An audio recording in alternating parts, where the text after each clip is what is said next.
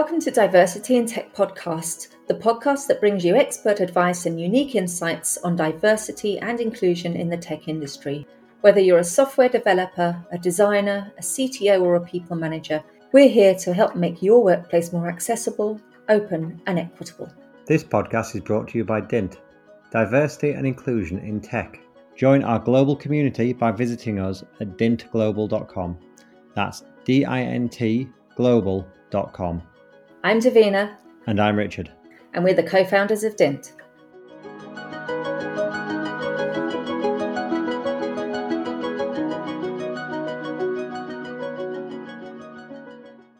So, hi, and, and welcome to our, our podcast on accessibility. I'd like to welcome Leonie to our first ever podcast on this subject. So, Leonie is one of the UK's leading experts on accessibility, arguably, probably one of the world's leading experts. We're delighted to have you with us. And I wondered if we could just start with you telling us a little bit more about your background. Hello, thanks. It's lovely to be here. I got interested in the web pretty much when the web was new uh, I needed a job after I left uni and happened to end up working for one of the first ISPs in the country. And for some reason in the mid 90s, they decided in their wisdom to open their tech support help desk 24 hours a day. Now, bear in mind, this was at a time when not that many people were using the internet to begin with, let alone at four o'clock in the morning. So I got really bored overnight on the night shifts and taught myself uh, HTML. CSS wasn't quite a thing then, um, and ended up getting into to web design then roll forward a few years and I lost my sight. And uh, just as I was starting to, to get life and a few other things back together after that happened, uh, I got into an exchange with someone who said they were working for a, a, startup. They just built their first website. They tried to follow these new web content accessibility guideline things, but their client didn't have any budget for usability testing. So if there were any screen readers around who could lend a hand, they'd be, you know, interested in in some feedback. And i remember thinking oh well i used to be a web designer and i'm definitely a screen reader user now i can't see so sure. Uh, and that was one of the founder members of uh, a company very well known in the accessibility space now Nomensa so I started working with them, and uh, through that coincidental conversation, really got the bug for accessibility. As to your kind words about how I come to know so much about this, I guess just 20 years or more of being really curious about how we can make stuff work better for people like me people you know have any kind of conventional disability if i can call it that but also you know age related conditions temporary conditions like a broken arm or rsi or you know, an eye infection an ear infection and and for ourselves in the future as well because much as it pains me to admit it as we get older you know you find yourself holding your phone out at arm's length to squint at what's on screen uh, and suddenly you find that you know a bit of accessibility wouldn't go amiss for pretty much all of us sooner or later. Yes, I agree. I realise I completely failed to introduce you, Richard. Sorry, but you're always here. Um, so, Rich, my co-host. In fact, I'll hand over to you, Rich, to ask some questions. Thanks very much. What um, is accessibility, and and why should we make tech more accessible for people? we build tech because we want people to be able to use it. If we didn't, there'd be no point in having websites, apps, products, services. Uh, so if we're going to make things that, that people can use, we might as well bundle everybody into that and, and make it as usable and available to as many people as we, we possibly can. Yeah, I, I agree. But I think it seems to me, uh, having also built digital services products quite a few of them over the years. It seems to me that accessibility is is almost the last thing that we think about normally when we're building tech, or sometimes it's not even thought about at all. That's that's very true, and and sometimes even when teams set out with the best of intentions, it's often the first thing to fall by the wayside. I think there's a, there's a lot of reasons. I think uh, lack of knowledge is one. You know, if a team or, or, product owner understands that accessibility is something that should be done, that's a world of difference from actually knowing what the next step is or the first step is. So putting it into practice is a gap that's really hard for teams to close. Sometimes teams who've taken that step to close the gap suddenly realize that actually there's a whole heap of stuff we don't know how to do here and it gets scary and a bit daunting and so again that that kind of first step never really gets taken I think the other sort of problem is is sort of the, the reverse of that like I said, everybody sets out with the best of intentions, but then features change, the scope creeps, the deadline looms, and it's like, okay, something's got to give. And, and sadly, accessibility is is often the first thing to be set aside. You know, we'll we'll put it on the backlog. It'll be fine. We'll we'll do it later. And of course, we all know the fate of, of what sits on a backlog for the most part. So I think that there's lots of reasons, lots of complex reasons why accessibility isn't necessarily treated as a sort of primary citizen in the kind of production life cycle. Have you seen a big change since the legislative changes that came in? Is it still a kind of a last minute thing to make sure we adhere to this guidance? Uh, yes, pretty much still a last minute thing.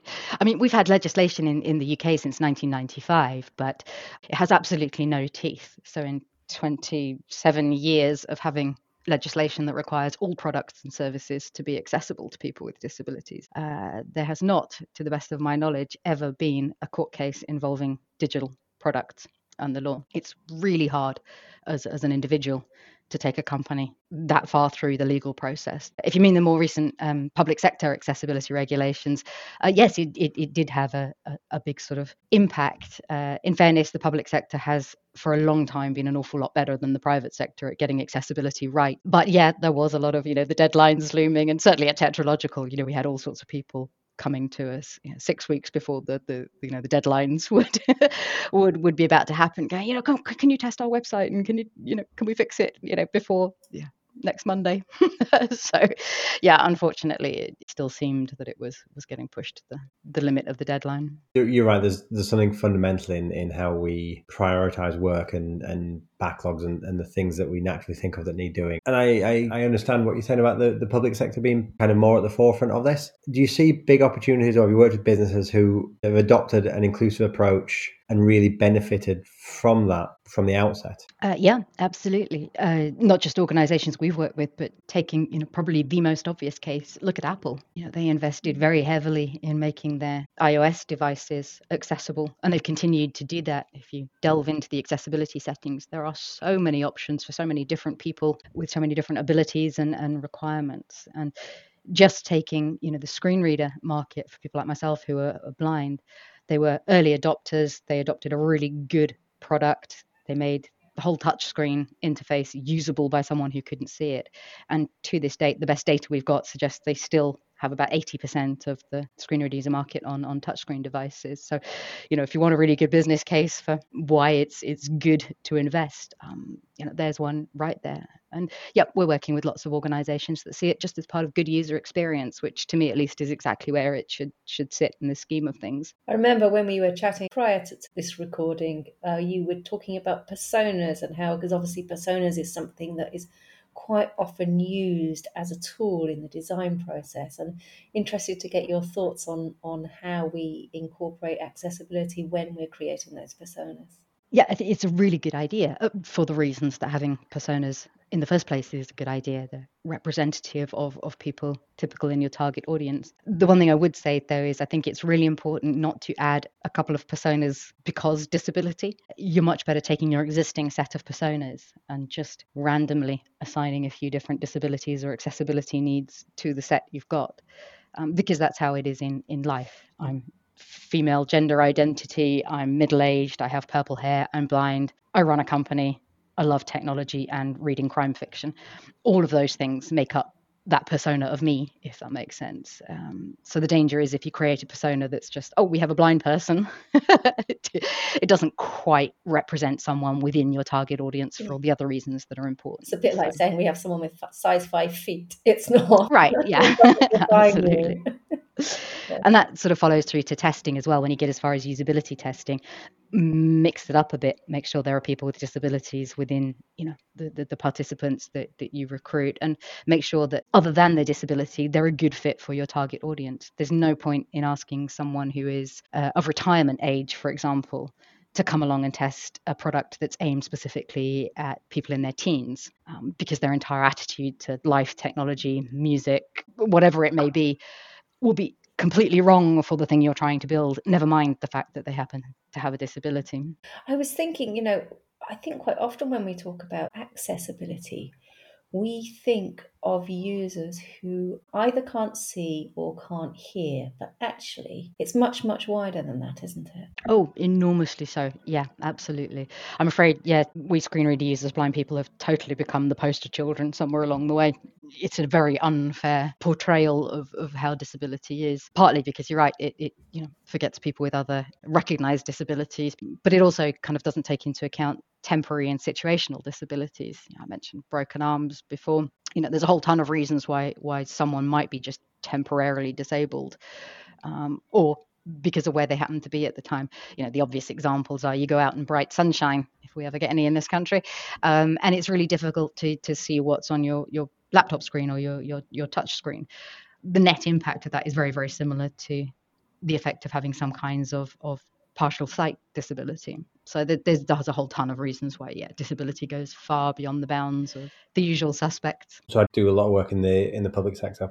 The GDS Empathy Lab was something that we used to use quite a mm. lot. And that kind of resource, do you find that incredibly helpful? Uh, should we be investing more in that type of thing? So, an empathy lab is uh, a place where someone can go to try out things like an assistive technology, so controlling the computer using speech or just using a keyboard or even emulating other conditions. Um, for example, there are suits that you can wear that, that make the act of moving and mobility much harder, much more strenuous, and therefore much slower. Um, gloves that you can wear that can constrain your dexterity. So holding a mouse or using a keyboard or even a touchscreen device becomes more more complicated than than you might typically be used to. The idea is is that uh, you can experience something of what it's like to be uh, a person with a disability or an accessibility lead. To your question, I think yes, they are useful um, because they do give you that that sense of experience. I do have a slight reservation about the idea of empathy at a higher level, though the reason being is is that you can go to an empathy lab and you can try all these things and yes it, it does give you some insight in, into the experiences. But at the end of the day you can set aside all of those things and leave the empathy lab. And that kind of mental transition is a big part of what it's like to to live with a disability. So so the lived experience of of being a wheelchair user or someone with de- dexterity difficulties will not be the same as someone who's just gone to an empathy lab to to experience it on a temporary basis. And and there's no mm. intended criticism in that. I wouldn't dissuade anyone from going to an empathy lab. I think it's a useful thing to do. It's just i think really important to remember that a temporary experience is different from from a lived experience. And, and if you can hold that thought in your mind against the context of what you've just learned and experienced for yourself i think that that's the valuable takeaway from them. So for people maybe starting out on their journey with accessibility and, and, and maybe people who don't have a huge budget, given we all should be doing it, where would you suggest that people start? The first thing I would say is, especially for all the Douglas Adams fans out there, don't panic. like I said, people think about they want to learn accessibility and they, they go and take a look at things like the Web Content Accessibility Guidelines, and they're humongous. Mm. And they're not terribly well written either. Um, and, and if you look at that and you think, I have no idea what I'm up to, you, you can get a bit like, oh my goodness, uh, I don't know where to start, don't know what to do. So, so try not to do that. Just start with one thing at a time. Things don't have to be perfect. Just try and make them a little bit better than they were yesterday. So find one thing, learn about it, learn how to test for it, do it, make it part of your everyday routine, move on to the next thing. My company Tetralogical, we created uh, a series of 10 accessibility tests anyone can do. And they're all just minute long videos that start from exactly that point. Um, just very carefully take you through a few straightforward steps that help you test things like color contrast, keyboard accessibility, text resizing. Uh, just some of the the kind of the principles of accessibility. Start simple and just keep building up. Don't don't try to do everything all at once. Just keep accumulating knowledge and experience and, and you'll get there. And it, it's really amazing how much of an impact you can have by changing one habit and then another and then another. Absolute spoiler. I've read the quick accessibility tests anyone can do, and I thought it was absolutely fascinating. And I learned absolutely loads. So I've been doing this for, I don't know, since I had hair, um, 10 years or so. Can you talk to me more about um, skip links? Because that was something completely new and I was completely ignorant of. Sure. So uh, a skip link is the idea that you have a link and it's usually the first focusable thing right at the very top of a web page. And when you activate the link, it takes your focus to the beginning of the main content area. They're a useful feature, particularly for sighted keyboard users. Their typical mode of, of navigating through a page will be to use the tab key to jump from all the focusable things, you know, from one link to a button to a form field, that kind of thing. And in most websites, you get a lot of focusable stuff in the header. You know, link back to the homepage. You might have the whole of your navigation. You might have search field, a search button. And if you're a keyboard user and you want to get to a link that's slap bang in the middle of the content area, you've got to physically tab through everything in the header to get to the middle of the page. And you might have to do that on the next page when you get there and the one after. So it gets really, really exhausting. So the idea of a skip link is a keyboard user just tabs to the first link on the page, hits it, and their keyboard focus moves straight into the main content so it skips over all the, the kind of clutter in the, the header used to be that they were very useful for for screen reader users as well but in the years since skip links have existed, screen readers have got much better ways of, of navigating around content. So they're now, as I say, mostly usable by, by sighted people who, who use a keyboard. And that's why quite often you see the pattern now where the skip link is entirely hidden from view unless you happen to use the tab key to focus on it and then it pops into view.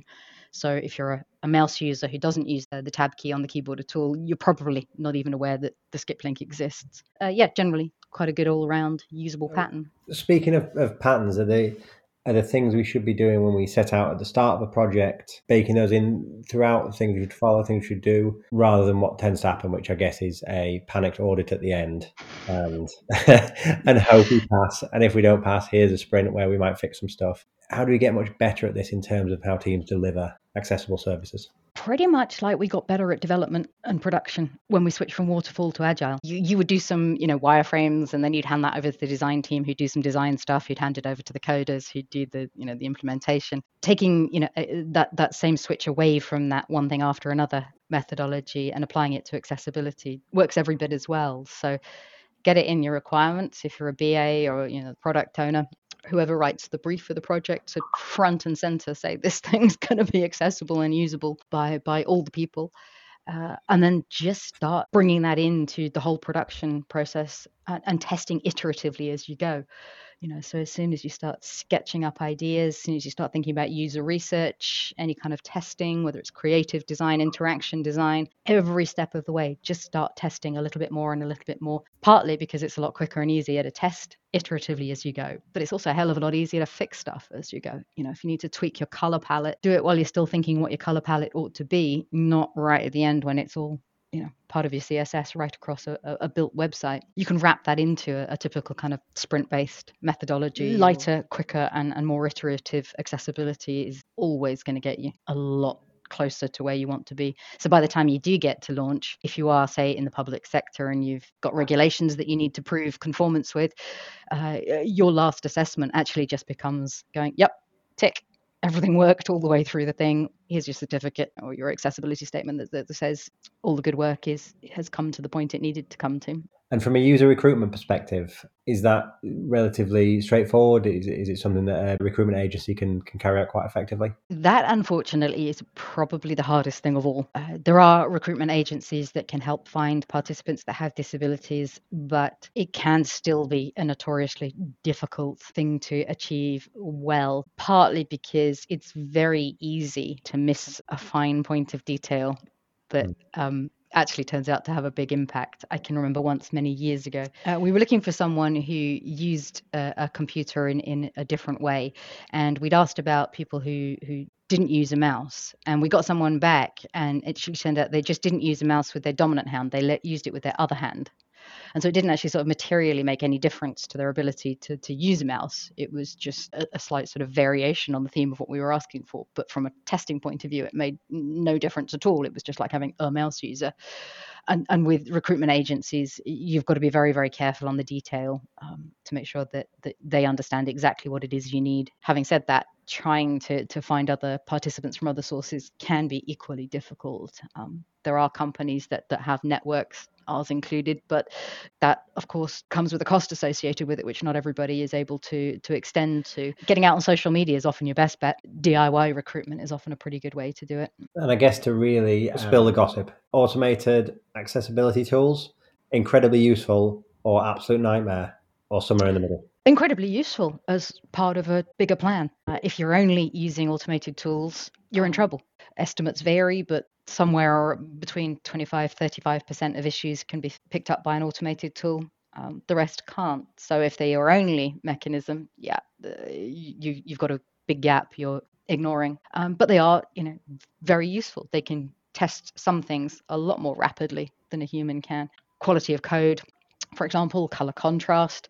Sure, someone could sit there and, you know, take droppers of all the colors on a web page, but actually it's a lot easier just to point a tool at it. So yeah, the, the, the, sort of either or I think is is a bit of a sort of strange way to look at it. it it's one tool that you definitely should be using. Um, like I said, it's if it's your only tool, that's when you're going to run into problems sooner or later. So for let's say a, a CTO or a senior leader listening to this podcast who's not going to be involved in the day to day of the actual accessibility testing, but what can they do to make a difference in their organization? Make it clear that it's important to the organization for your teams to get this right. Making sure your company's got a policy on accessibility and making sure that the whole company whole organization knows what that is and then make sure that you're giving people the ability to actually implement it and realize it. It's no good an organization saying yep we're going to meet all these standards and guidelines and we're going to be great. But we're not going to give you any training or any support or any time to do it. We're not going to give you responsibility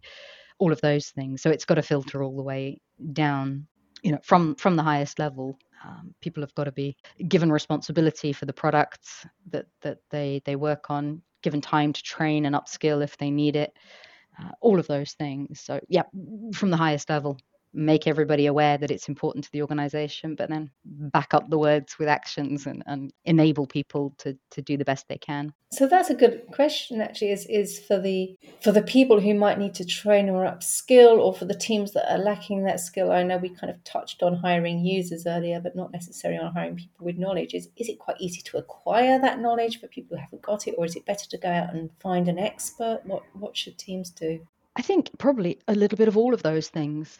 It's, good to encourage your, your teams to become better at what they do. A good organization should always, in my opinion, at least invest in its team. The chances are, actually, in most teams or organizations, you've already got unofficial accessibility champions in there somewhere. Almost always now, there are people who are doing this quietly, whether you know it or not. So seek out those people um, again you know amplify what they're already doing. But equally you know particularly if you need to move fast then yep recruiting people in with with expertise is definitely uh, an important way as it would be with anything else. You know if you're a, a development team looking to change the language that you use primarily you know mm. you might train some of your internal team to switch from perl to java um, but you're also going to recruit in people who've already got a lot of java experience. It's the same with accessibility you know that's a good point.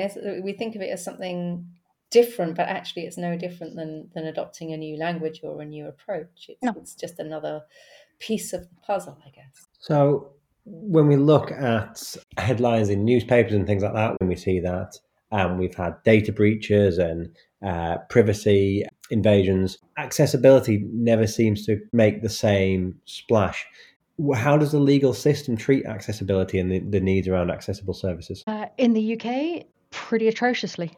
If you want a very straightforward answer, you know, GDPR, you, you can be fined substantial amounts of money as an organization if you are found to be in breach of that. That doesn't exist in relation to our, our disability legislation. And in fact, you know, from personal experience, the onus is almost always on the individual to do the hard work. I've been having a very unsuccessful conversation with a very well known organization in the UK for nearly 10 years. Their website and app are not accessible to me. There are fundamental things I cannot do. But you know the, the, the way the legal system and, and the disability legislation is set up in this country, it's it's on me to accept their commitment that they will fix this within you know a certain amount of time. It doesn't happen uh, usually, you know, we end up with NDAs involved in these sort of contracts. Um, you know, so then when the inevitable commitment is broken, you're either left having to sue for breach of contract or circle back to the beginning, and on it goes. And you know, I'm not the only one, and it's yeah. Uh, America is a very different situation, of course. it's quite the reverse. You know, uh, way back in sort of 2008, you know, we saw Target, sort of retail, all-purpose retail store. Uh, they were sued as a class action back in 2008 and ended up paying, I think it was somewhere in the region of about six million dollars in compensation, plus fixing their website and doing a whole bunch of other stuff that that cost them more besides. I don't know that I'd want to move to a very sort of litigious society um, as it is in the US, but I think perhaps the pendulum could swing somewhere in the middle here because, uh, yeah, I think in the UK we we we as citizens with disabilities don't really have any power to to put behind making a case sometimes. Do you think there's a way that this can move forward in the UK, or does it become more carrot than stick, basically?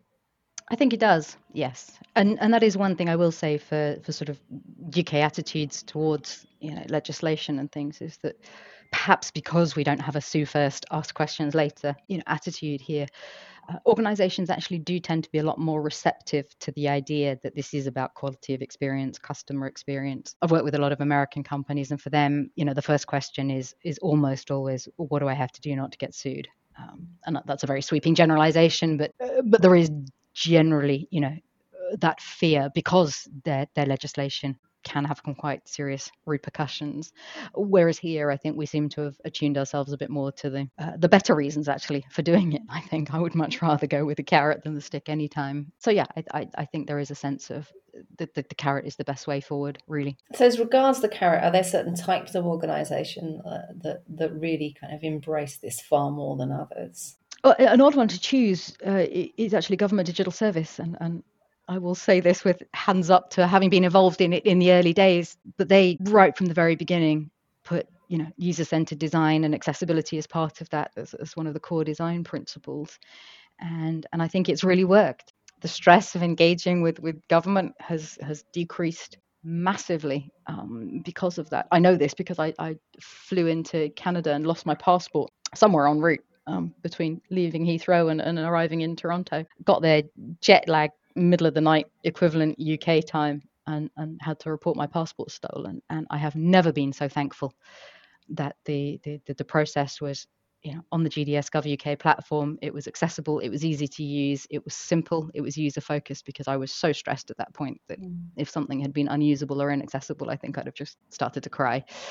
Um, so yeah, I think there are there are definite examples, certainly within the public sector, where you can see it's it's really paying off, and and I can only imagine it's paying off in terms of what's happening behind the scenes to reduce the kind of need for people to to use call centers and other things. In the private sector, it's harder to put sort of quantifiable uh, figures or, or, or facts behind it. Um, but yes, I, I, think there are organisations out there that that have recognised that that they will see an uptake in in use, in services, in revenue, in conversions, in all sorts of things um, because they're thinking about people. It's it's kind of logical when you think about it. Um, and I think organisations are are more and more starting to come around to that idea. I think a lot of the work that that you you started in um, the government digital service around accessibility and getting to think that way has really embedded itself within that organisation. I was speaking to um, one of their lead product people, and I was yeah. struck by how impassioned this individual was by the fact that civil servants and internal people would be using this tool, and that meant that accessibility was just as important as a user facing website. So I, I, think the work that you've done um, helping the government digital service understand that, that kind of members, members of the public are important has gone all the way through to now when we build for civil servants and we build for internal teams these need to be accessible services as well. Yep, absolutely right. And it's lovely of you to say that, but I think it probably has very little to do with that, but more to do with something I said earlier, which is that in almost every team now, you will find there are accessibility champions, whether you you, you know you've got them or not. Um, there are there are more and more people out there you know quietly doing this figuring out how to do it i think that that's wonderful and we can we can see it you know if we look at how conferences have changed over the past decade go back 10 years or so, maybe ish, um, it was very rare to see an accessibility talk in a conference aimed at, you know, mainstream UX design, dev. It's almost always the case now that, that it's one of the things that are covered along with privacy, security, performance, you know, the latest framework and, and, and other stuff. And back to the idea, that's absolutely slap bang where it ought to be. And I think, yeah, you can see that just as the grassroots for want of a better word, you know, interest in this, people wanting to get it right is really starting to to get more and more visible. That's made me think. Actually, the um, so ha- have things changed? Do you think with the pandemic for accessibility? Has it made things better or or worse? Or um, I, I think in some respects it's made some organisations much more conscious of needing to be accessible, particularly around uh, you know the education sector. When everybody started having to do school and university and college online, suddenly all these educational providers went, "Oh boy, yeah, really got to think about this now because yeah.